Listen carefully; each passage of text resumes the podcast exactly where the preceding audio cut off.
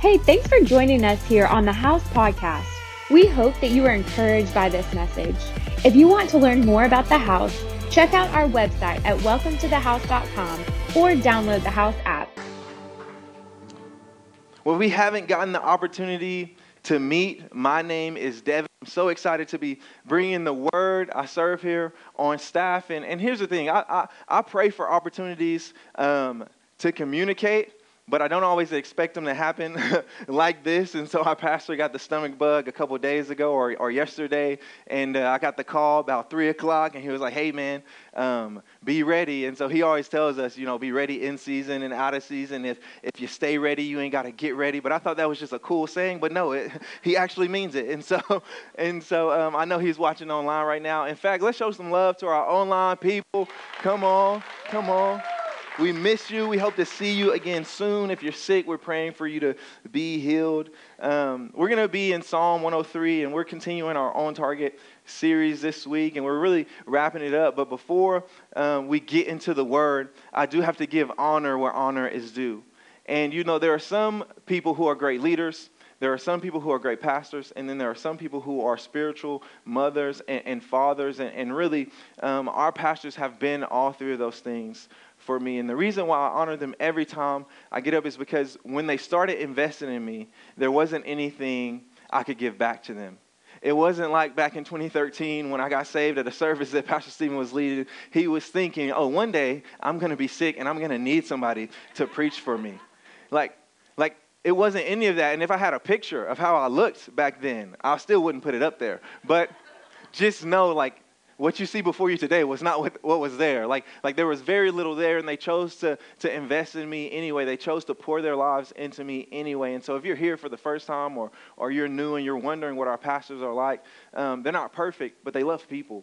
And they invest in people, and they want to see you grow into all that God has for you. So can you join me in honoring our pastors, Stephen and Katie Sexton? Come on, we're on our last week of our series, On Target, and it's our hope that God has ministered to you through this series. And if you've had to miss 1 or 2 weeks, no big deal. Just go hop on and get the podcast or go rewatch the live stream, because there's something significant about being fed by your church. And I know we can hop on YouTube and hear great sermons, and that's good, and we can get on Spotify and hear the best worship in the world, but there's something about being in the house that you're invested in, that you're committed to. And so whenever you miss, go back and catch up on what God is doing. As we get started, though, I got to let you know, you're going to have to help me, all right? So I already could tell it's like 1 or 2 amens. I see some sleepy in a couple people's eyes, and I'm just letting you know, just because Stephen isn't here, Pastor Stephen isn't here, doesn't mean that, you know what I'm saying, you get to coast today. You're gonna have to help me out. And here's what I tell our kids in youth group. If you'll do a good job at not being bored, then I'll do a good job at not being boring. But if you look bored, if you look sleepy, if you are on your phone, we are going to bust out Leviticus, Numbers, Deuteronomy, all of it, and we just read through it, because I like all that. I'll just nerd out on the Bible, and you'll just be here like, okay, I'm ready for this to be over. So let's just help each other out. Amen. That's good. That's right. You know what I'm saying? All that stuff that you know how to say. All right. Psalm chapter 103, verses 1-5. It says this: Bless the Lord, O my soul, and all that is within me. Bless his holy name. Bless the Lord, O my soul, and forget not all his benefits. Who forgives all your iniquity, who heals all your diseases, who redeems your life from the pit, who crowns you with steadfast love and mercy, who satisfies you with good, so that your youth is renewed like the eagles. As we finish this series, I'm praying, and we're praying, that your youth would be renewed like the eagles. And I know sometimes when we talk about this, we think about the older generation or the generation that came before us. But as a youth pastor, can I just say that we got some young people that are old? And I get it. I'm an old soul, you know what I'm saying? I like drinking tea and taking naps and, you know what I'm saying, just reading books and stuff. You know, I'm down with that. But what I mean is, like, they're kind of like slow to respond. They're kind of disengaged. And what's funny is on social media, when we post about youth group, oh, they all in the comment section. Fire emoji, hands raised. I'm like, this is going to be awesome. And then we get to youth group. And I'm like, you excited, right? Little Billy, you excited? I saw you on social media. And it's like, yeah, I'm so happy to be here. I'm like, where are the emojis? I was expecting some flames. I was expecting some stuff. And so, you know what I'm saying? I'm not trying to call y'all out. I see y'all on the front row. Great job.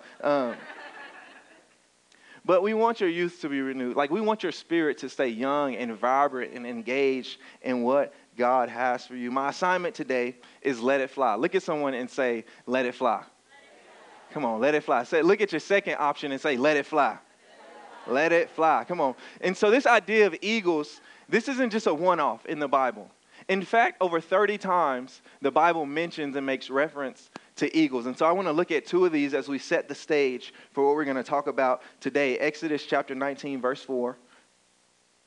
It says this, "You yourselves have seen what I did to the Egyptians and how I bore you on eagle's wings and brought you to myself." This is God downloading a prophetic word to Moses on Mount Sinai that Moses is going to go down and tell the children of Israel. And he's saying, you saw what I did to your enemy and how I brought you back to myself. In other words, how I rescued you. And today, maybe you don't have Egyptians trying to enslave you, okay? That's good news. But you may have things, thoughts, or lies that you have believed, or things that the enemy has schemes and plans for your life that want to hold you back, that want to keep you in bondage. And I'm here to tell you that God actually wants to rescue you. He doesn't want to leave you there. He wants to bring you back to himself.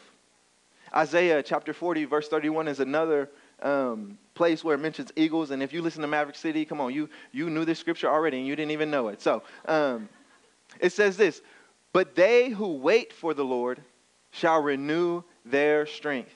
They shall mount up with wings like eagles. They shall run and not be weary. They shall walk and not faint." And a couple of weeks ago, they had the Bentonville half marathon, and we had a couple people run in from our church, and we could show them some love. Come on, that's a big deal.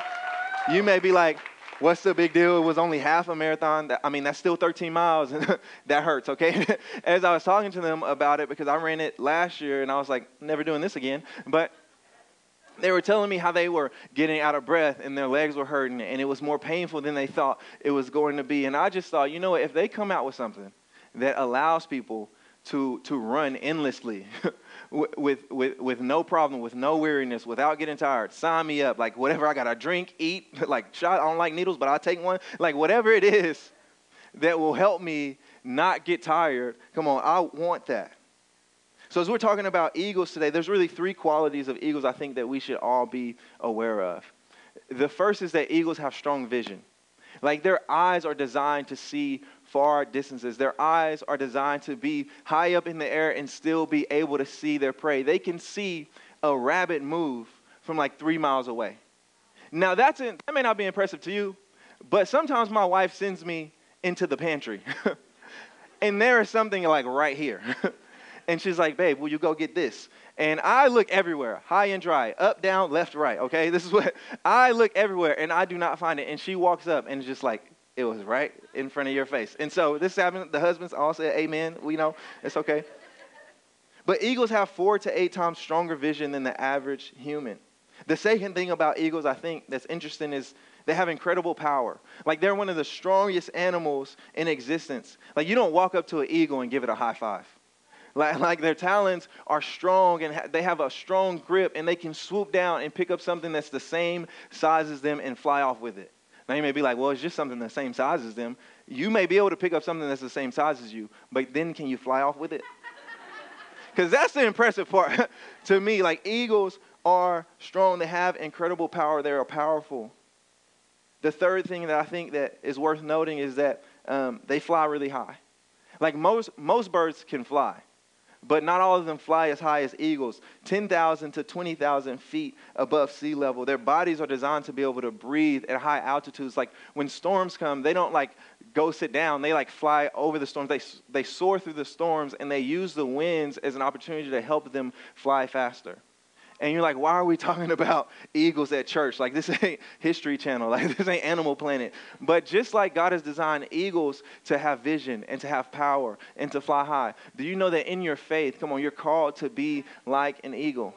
Like, God has designed you to soar. God has designed you. And when we say fly and soar, really we mean living at the highest level of what God has called you to do. Like he's called you not just to be saved, even though that's awesome, and I believe that you should be saved. He's called you to soar. And on Palm Sunday, as we get ready to go into Holy Week and celebrate Good Friday and Easter Sunday, I think we need to pause for a second and remember that Jesus came full of vision from the Father, full of power to overcome death, hell, and the grave, and the schemes of the enemy over your life, so that you could soar into being a son and a daughter. And I think we ought to put our hands together and give some praise for the fact that he sent Jesus. Come on, because of Jesus, you can soar over hardships instead of suffering. Because of Jesus, you can soar over winds and storms instead of sinking. Because of Jesus, you can soar over your enemies instead of being scared.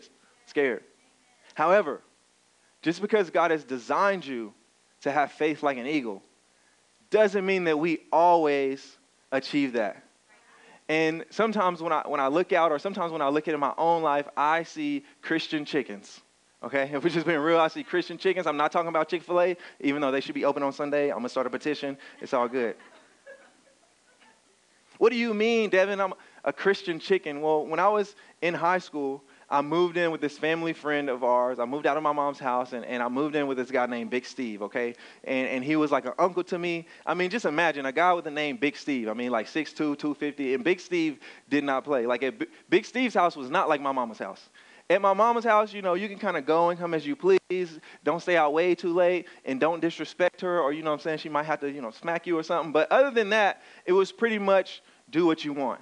But at Big Steve's house, oh no, you had to earn your keep. And so to stay at Big Steve's house, you had to do some chores, you had to cut some grass, you had to help him with his truck, you had to do the dishes, like you had to help out around the house. And if you wanted extra money, like there was no allowance. It was like, I allow you to live here. So so if you wanted some money, oh, you had to go and do some work. You had to go and get a job. And he knew, like, everybody. You know those people that they just go into town and everybody's like, what's up, Big Steve? What's up? And so he knew a man that ran a chicken truck. And let me just pause right here before I tell the rest of the story. If you're like a vegan, vegetarian, I'm so excited for you. That's great. But I'm not, and also you're not going to like the rest of the story. But I needed money, okay? So don't judge me. I just needed the money, all right? And so what would happen is this chicken truck would come and pick me up in the middle of the night, and it sounds really sketchy when you say it like that, but there would be like 12 to 15 dudes on this crew, and we would pull up to these chicken houses, okay? And this is not like just like a little house. Imagine like a football field wrapped in metal full of chickens. And my first time going, like I had no idea what to expect. Like I had never been. I just knew that they're going to give me some money at the end of this week, and so I'm going to go do it. But when we got there, I realized that this was going to be a terrible night for me. It was full of chickens. It smelled terrible, like the worst smell that you can imagine. And we would go in, you turn on all the lights, like you scare all the chickens to one side, and then we would spend the whole night like picking up chickens and putting them in cages. And I'm going to just stop right there, but that's how you get chicken anyway. So, you know what I'm saying? We're not designed to be chickens. Because here's what I learned about chickens in that experience. They don't really think like the most logically, like out of all the animals, like if we're having an intelligent contest, I'm not going to go, I'm picking a chicken. Because instead of like realizing like, oh, the last time these people came in here, all the chickens that went that way kind of disappeared. And then maybe I'm going to go the other way. No, they all just go together. And they're just like, oh, if we just, it's like they think if they'll just stack up, then we will just be like, oh no, there's so many, we're not going to pick them up. That's not how it works. It's just made my job easier. See, chickens would rather be together going in the wrong direction than separate and be free. Wow. Chickens search for their dirt in the food. Chickens are in coops and cages. When a storm comes or when you do something that shocks chickens, like they run and they flap and they go to where all the other dramatic and confused chickens are at. But eagles don't behave that way. And we're not called to be chickens. Can I tell you that we here at the house, this is not a chicken house, so we're not raising up Christians who are chickens. Come on, this is a nest for eagles to come, to learn how to soar, to learn how to fly, to learn how to behave like you're called to behave, to learn how to be a son and daughter of the King. See, while chickens are looking down for their food, eagles gain a higher perspective. While chickens are in cages and boxing, eagles are on mountains and treetops. See, chickens aren't scared, but eagles aren't fearful. They're not where all the drama is at. Come on, they are using the winds of adversity to soar even higher. But do eagles just like pop up in the air? No, there's a process. Like baby eagles have to be born into a nest. Like they have to be fed. They have to be allowed to grow in an environment that's familiar and safe. They have to be watched over. The goal actually for mama eagles isn't creating safe little eaglets. That's what they're called. That's what I think. That's what I think it was called. Yeah, so you know what I'm saying? It was funny. It's a funny word, but yeah, that's what they're called. Like the goal isn't to create safe baby eagles. The goal is to create eagles who know how to soar. And so for all of us in the room who have small kids, can I just pause and talk to us real quick? The goal, and I get it because I have a 3-year-old son, and I feel like he wakes up every day and thinks, how can I hurt myself today? Like what is the most dangerous thing I can do? Like, oh, you're supposed to slide down this slide? What if we just jump off? Like, I'm like, no. But if I'm not careful, I'll make safety the goal instead of soaring. Yes, like, keep your kids safe. Like, put a helmet on them. Like, strap them into the car seat. Like, all those things are great. But safety is not the goal. Safety is a priority, but soaring is a goal. And so for me, teaching my son what God has called him to do is a goal. Come on, raising him up around people who believe in him and love him is a goal. But keeping him safe is a priority, but ultimately I'm trying to help him become someone who knows how to fly. See, eagles have a process before they can fly, and Christians have a process before they can let it fly. See, when you're born again, you have to be fed spiritually. Like, and the Bible says that we don't live off of bread and bread alone, but by every word that comes out of the mouth of God. And so there's different seasons of you being fed. You may be in a season where, listen, you just need to come to church and be fed. Like the word is feeding you and it's renewing your mind and you're just taking it in. And it makes me think about, you know what I'm saying, my cooking career, which isn't like illustrious at all. Okay, I'm not that good. But when I was a child, my mom cooked everything. And we're from Louisiana, so my mom would throw down, okay? My mom would cook red beans and rice, gumbo, fried chicken, collard greens, like all the things that make your cholesterol go high. My mom was good at cooking those things, okay? And so, but when I got married, my wife, Sydney, quickly let me know that she is not my mama.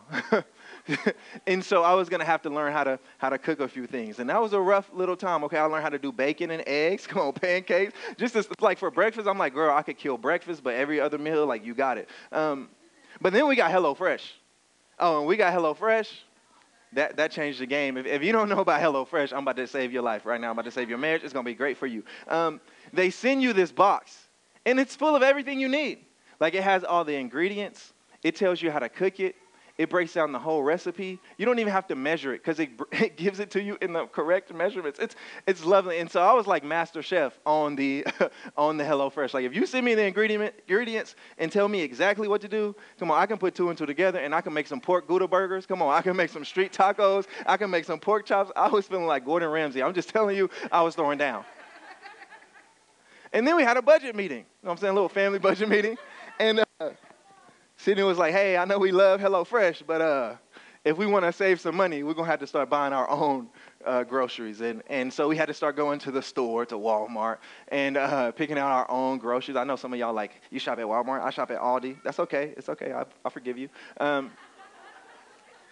But we have to go and stock our own pantry and look up the recipes on Pinterest and figure out how to make some stuff on our own. And just like I had to go through this process of learning how to cook, come on, for us being fed spiritually, you're going to have to go through these different seasons.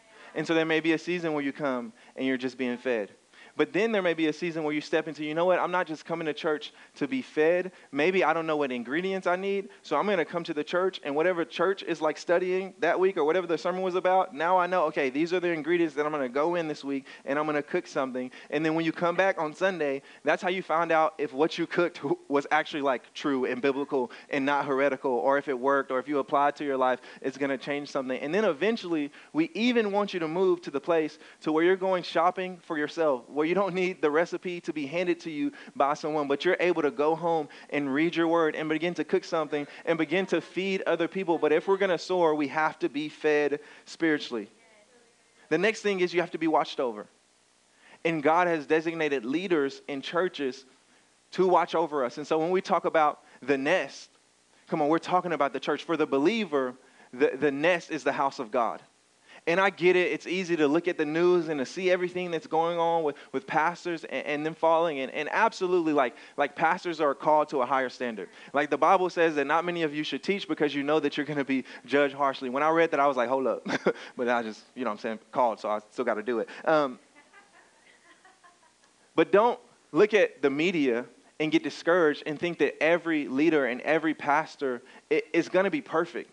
Because if you are looking to a man, I can just stop you right now, for perfection, you are never going to find that. What you're going to do is you're going to find broken people who deal with sin, who put their pants on the same way that you put your pants on, who are trying to lead. But you do need leaders in your life. When Jesus came back and Peter was on the boat, he went out to him and he said, "Feed my sheep and take care of my sheep." And so there are people called to help you grow in your faith. And then you're going to have to be allowed to grow in a familiar and safe environment. And that's what the church is. That's why you want to be on the dream team. That's why you want to go through framework, because this is a place where you can come on and begin to use your gift. This is a place where you can begin to figure out, what are my spiritual gifts and how can I use those to build the church? And nobody here is going to go, "Wow, that really sucked." Then say, you know what, you're growing and you're learning, and here's some wins and here's some make betters. And next time, you know what, you may have tried to fly and you tripped up a little bit and you clipped your wing, and it may hurt. You may get hurt. But what I'm saying is you are going to grow if you're in a familiar and safe environment. I believe today that the Holy Spirit is going to speak to you about getting your flight right. It doesn't matter how many motivational YouTubes or podcasts you listen to. Like, those things in themselves don't help you overcome the schemes and the attack of the enemy. The power of God, come on, the Holy Spirit activating something inside of you is what will help you overcome the enemy's plan and temptation for your life. In order for your faith to take flight, you have to submit to the process. And I know in our culture, in our generation, process is almost like a cuss word, okay? Like, I don't know about you, but I don't like process. I like processed food. That's fine.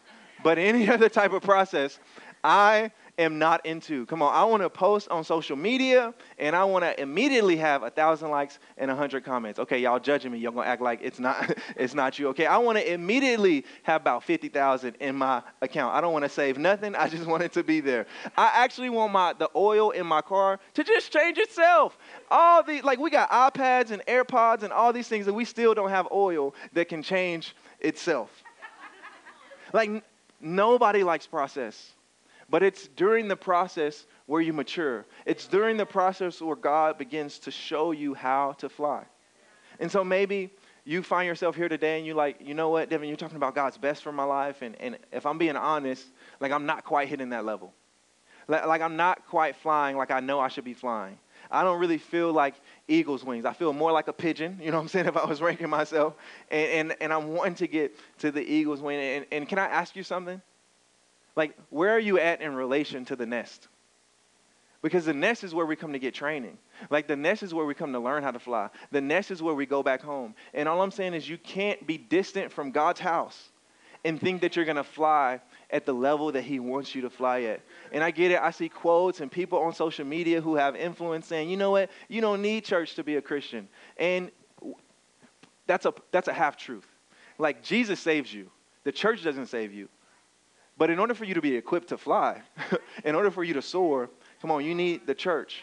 And if God wanted to just save you, if his plan for your life was just get them saved, just get them out of hell, and that's going to be good, then when you got saved, the heavens should have opened up, and you should have just been levitated into heaven. But maybe God left you here to learn how to soar, because there would be other people who are living like chickens, who need to see somebody that came from where they came from, who look like they look, who talk like they talk, who God has allowed to begin to soar, and your testimony actually can impact other people. But you're going to have a good relationship with God's house. So you're going to find yourself in one of three places when it comes to your position with the nest. And the first is doubting. And when you doubt, you have no eternal focus, confused by what God really wants you to do and become, shame over your past decisions or situations. And that leaves you truly believing that God doesn't love you. And I've been right there. I've been in services where preachers or pastors were speaking and the word was good, but I found myself thinking, man, that's really good for the person next to me or behind me. But if they really knew my life story and they really knew where I came from, there's no way they would be saying that, because there's no way that God believes that about me. And if you find yourself in a place of doubt, can I just say, like, don't be discouraged. Like, God is not, like, casting you to the side. God is not disqualifying you because you have doubt, but he does want you to wrestle with it in a healthy way. And so while the world offers you a cheap solution, if you go to the world with your doubt, they don't have an eternal focus. So So why would you even have to wrestle? Like, why would you even need to fly if there's no eternal reward, if there's no, and if you believe that, all I'm saying is like, I'm going to have to disagree with you on that. I believe that there's life after this. There's an eternity to be lived. Come on, and the decisions that you make today impact your tomorrow. But I've been there. Because when I got saved, all of my like intellectual questions didn't just go away. And I had a lot of questions. Come on, is the Bible true? Did Jesus really walk this earth? Does God exist? If God is good, why do bad things happen? Like I had all these questions, and you know what I didn't do? Just go in my room and watch a bunch of YouTube videos of people who are church hurt. You know what I did? I went to leaders who were following God, who I said, you know what? I had a vision for my life, and this person is walking out some of it. They may not be walking it out 100% perfectly, but they've got somewhere, and so I'm going to ask them some questions. Come on, I'm going to wrestle with people who actually want to believe what I want to believe. Like, why would you wrestle with what you want to believe with someone who's coming from a completely different perspective? Their foundation is not Jesus, and so when we're dealing with doubt, it's okay. But we have to wrestle and we have to move forward. Because if we don't, and we just ponder it, and we just like think and have inner dialogue about it, the enemy actually loves that. If he can keep you from opening your mouth and talking about it with God and people who want to push you forward, then he can get you to just ponder on it and think on it, and then he can get you to move to disbelief. And so you know what? I was questioning if it could happen, but now I don't think it will happen. Like I don't know if God is good. Instead of going from like, I don't know, now you're like, I know that he's not. And so when we have doubt, we have to be careful that it doesn't remove us from the house. In fact, it should draw us into the house, because every question you have, there are people in this room and in this church that have wrestled with that. And even if there aren't, there's a certain level of maturity that says, you know what, God, you've proven to me that you're good enough. And even if you don't answer all of my questions, I'm still going to serve you. Like, even if you don't answer every single thing that I have, all 100,000 questions that I have on my checklist, like, I'm still going to obey you. Not every time that I go to Malachi and tell him to do something, do I want him to sit down and open up his notepad and say, yeah, but what about this? What about this? What about this? I'm sending him to Nick's house if he do all that, okay? So we have to be careful that our doubt doesn't take us out of the game and keep us from flying. The second place that you can find yourself is trying. And when we're trying, we want benefits without surrender. And sometimes it's not that you don't want to surrender. It's almost like it's hard and you keep coming up against these same cycles. And how Paul described it was a thorn in his flesh. And it's like on some days, you feel like you're on fire for God and you can do everything that he's called you to do. And other days, like you are more concerned with yourself than you are with his purpose on your life. And so it's hard to know where, like, am I in or am I out? And the Bible actually says that God would rather you be hot or cold, but it's the lukewarm that he spits out of his mouth. And I think about the summers growing up in Louisiana. And in the summer in Louisiana, Alexis can testify to this, it's about 110. And it's humid, so it's like, that's really feel like a 150. But my mom had a rule at her house. You can't run in and out during the summer. And she would actually, like, lock the door on us. Like, she would lock the door. She'd be like, listen, the water hose is out there. If you get thirsty, don't come in here unless you're bleeding. And if you are bleeding, you need to be bleeding a lot before you come in here. And what she would say is, like, you letting out all my good air. And what was she doing? She was trying to keep the environment in the house at a certain level. And she was trying to keep all the heat from coming in. And so when I talk to leaders at youth group, I tell them, like, when you're going to be here, like, when you tell me you're going to be here, you have to be here. Like, when you say you're going to be at church, you have to be at church. Not because I want to control when people are here and not here, but because we are creating an environment in our youth ministry where young people are learning how to fly. And I can't have people who are here half the time and not here half the time, or they say they're going to be there and they're not there, because we are creating an environment, and I'm trying to keep all my good air in. And so you cannot come to church 12 times a year and learn all that you need to learn. Like, you can't come to church 20 times a year and lead at the level that God has called you to. We got to get back to the place to where we have believers who are committed to being in the house of God, because you don't know what just that commitment is communicating to young people. Like, you don't know what that commitment, you showing up and sitting in the same spot every time, is communicating to a 12-year-old or a 13-year-old who didn't grow up seeing people committed to church. And so we're going to have to move past just trying, and we're going to have to start doing. The last spot that you can find yourself in relation to the church and the nest is, and this is really where we would hope that you would find yourself, this is where we're believing for you to find yourself, is becoming.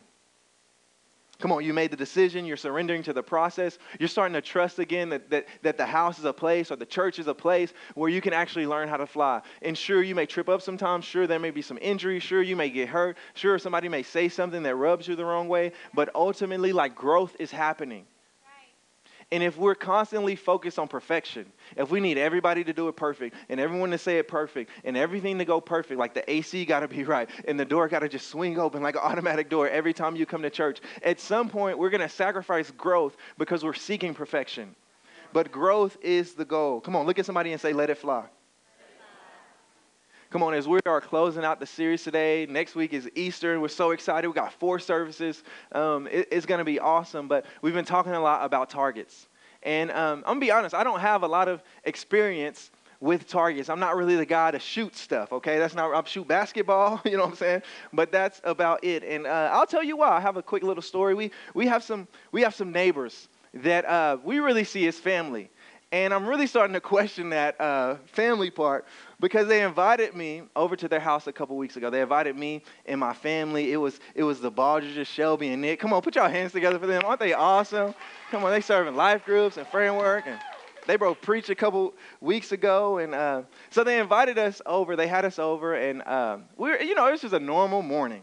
We were eating breakfast. They have a lot of young kids. We have Malachi, and so he can run around with their kids and fight and play, and then he don't have to fight me all the time. And so we love going over there. And afterwards, we were just hanging out, and Nick started telling me about this new hobby that he's picked up of shooting bows and arrows. Okay, bow and arrows. How do you say that? Archery. There you go. Boom.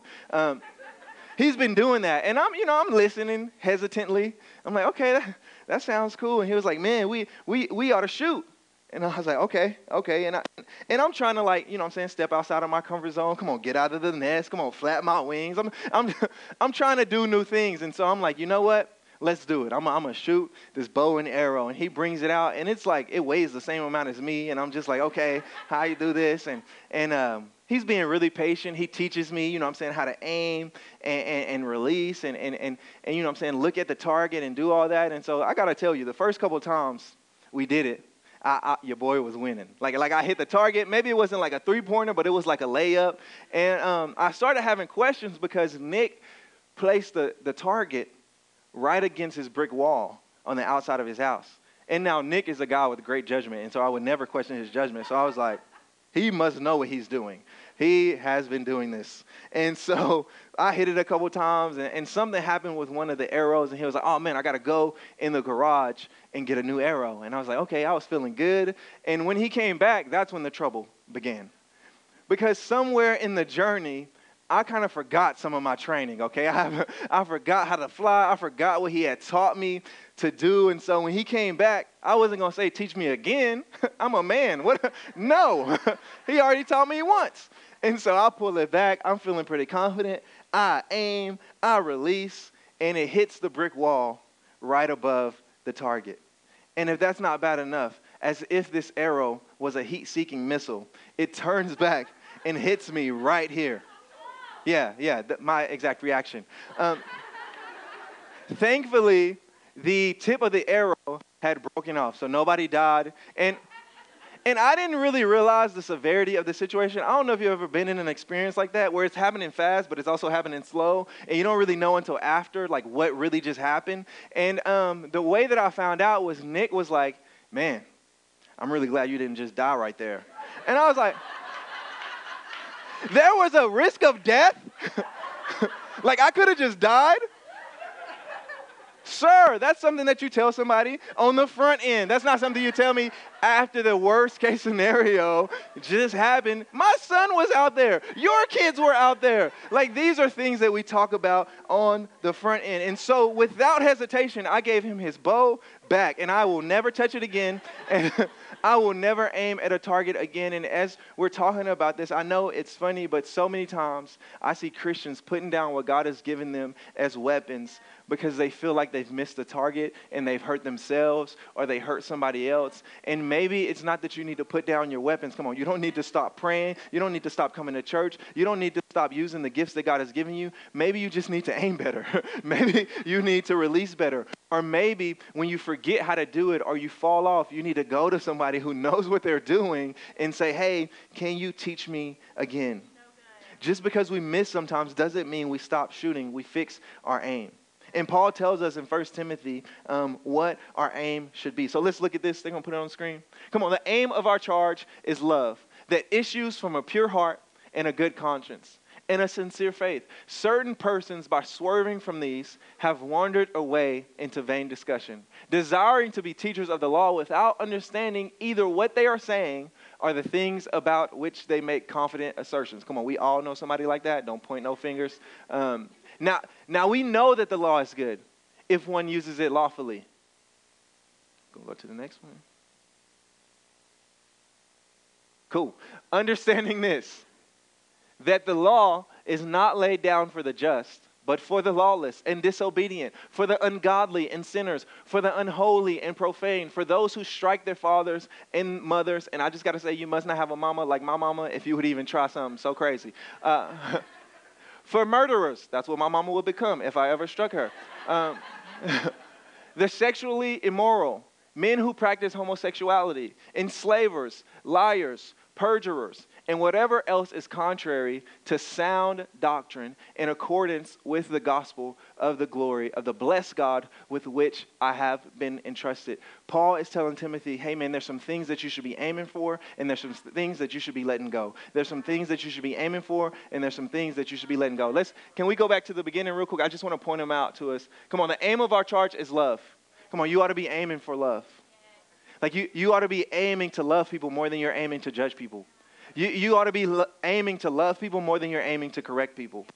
Like, I get it. People need truth, and we're all for that. But people need to be loved. Like, they need to know that you love them. Come on, you need to aim for love over always being right. You need to aim for love over being afraid. Yeah. So when an opportunity comes where you can either choose to be afraid or to choose love, I would encourage you, choose love. Come on, love that issues from a pure heart and a good conscience. Come on, you need your hands and your heart and your eyes, come on, to be pure before the Lord. Come on, you have to ask him, will you purify my eyes? Will you purify me? Will you renew a new spirit in me, God? Like, will you make me pure? A good conscience and a sincere faith. Come on, we're not wanting the faith that we just have just enough faith to get up to go to church on Sunday. Come on, we're on the faith for our life. Come on, we're on the faith for Monday when that person comes into the office and says something that makes you really just want to like lose all of your religion on them. Like we're asking for sincere faith and we're aiming for those things. And sometimes we spend so much time aiming on finances. Come on, we spend so much time aiming on relationships. We spend so much time aiming on advancing in our career. And all those things are great. They just can't be your aim. And I would say if you aim and hit these things, then every other area of your life will be blessed. Come on, if you seek the kingdom of God first, then everything is going to be added to you. And so you will have a great marriage if you aim for love and a sincere faith and purity. Like you will have great kids if you aim for love and faith and purity. Like those things are byproducts, but they can't be your end goal. Your end goal has to be love, a pure heart, a good conscience, and sincere faith. Now let's talk about what you got to release and let go. Come on, let's go to the next one. Y'all don't get mad at me, okay? Remember, this is the Bible, so get mad at God. Honestly, just don't get mad. That the law is not laid down for the just, but for the lawless and disobedient. So you got to let go of disobedience. For the ungodly and sinners, for the unholy and profane, for those who strike their fathers and mothers, for murderers. Come on, you got to let go of dishonor. Like if everyone has to do it right for you to accept them, come on, we got to let go of that. I'm not really worried. I don't know everybody in here, but for the people I know in here, I'm not really worried about you guys going and murdering somebody. But what are you building about that person with your lips when they are not around? Like what are you building in your heart against that person? Come on, the sexually immoral, men who practice homosexuality. Like, we got to keep sex within the confines of marriage, of how God set it up. And I'm going to leave that for Pastor Stephen and Katie to talk about. Enslavers, liars, perjurers, and whatever else is contrary to sound doctrine in accordance with the gospel of the glory of the blessed God with which I have been entrusted. See, there's some things that you have to let go. You can't hold on to everything and think that you're going to be able to soar. Like, you can't hold on to all of your past wounds and all of your past baggage and think that I'm going to soar at the level that God has for me. Come on, as the band gets ready to come up, there's only one way to fly. You make the decision to surrender to the process. Make sure your focus is locked in. Yeah. Keep the aim of love from a pure heart, good conscience, and sincere faith. Don't be a Christian chicken, come on, always running to where the drama and the confusion is at. Yeah. Like chickens cluck a lot, but they're not very, productive. I don't even know what sound an eagle makes, but they're constantly soaring. They're constantly moving to the next thing. Come on, aim and release. Come on, don't aim off to the left. Don't aim off to the right. Come on, don't aim a little too high and hit the brick wall. Yeah. Get back in the nest. Aim for God's house. Aim for a place where you can grow and learn to thrive spiritually and begin to be fed, because we want to see God's best for your life. Start becoming all God has for you. Make the commitment to be a Christian that is full of strong vision, that is full of power. Come on, and that flies high, that when the storm comes against your life, you're not going to quit or go find somewhere to sit down, but you're going to use those winds of adversity as an opportunity to help you soar even further. Come on, as we kind of land the plane to this morning, come on, you see what I did? Land the plane, we're talking about flying. That was good. I'm just saying, thought about that a lot. About that a lot in the last few hours. There's two groups of people I want to talk to. Those of us who find ourselves in the doubting phase. You know what? I'm really wrestling with this. Is God good? Or maybe it's not even the goodness of God that you're wrestling with, but you're wrestling with, am I good enough for God to use me? And I get what you're saying, and I've tried it over and over again, and it just doesn't seem to be working. Can I just speak to you? Don't give up. Come on, get back in the nest. Come on, we're going to let you try to fly one more time, and if it doesn't work, you're going to get back in the nest, and we're going to do it one more time until it begins to stick, because the word of God doesn't return back to him void. It actually does in the earth what it was sent out to do. Thank you for listening to this week's podcast. We would love to hear how this message impacted you. Feel free to let us know on the Contact Us tab of the House website. We hope you have a great week.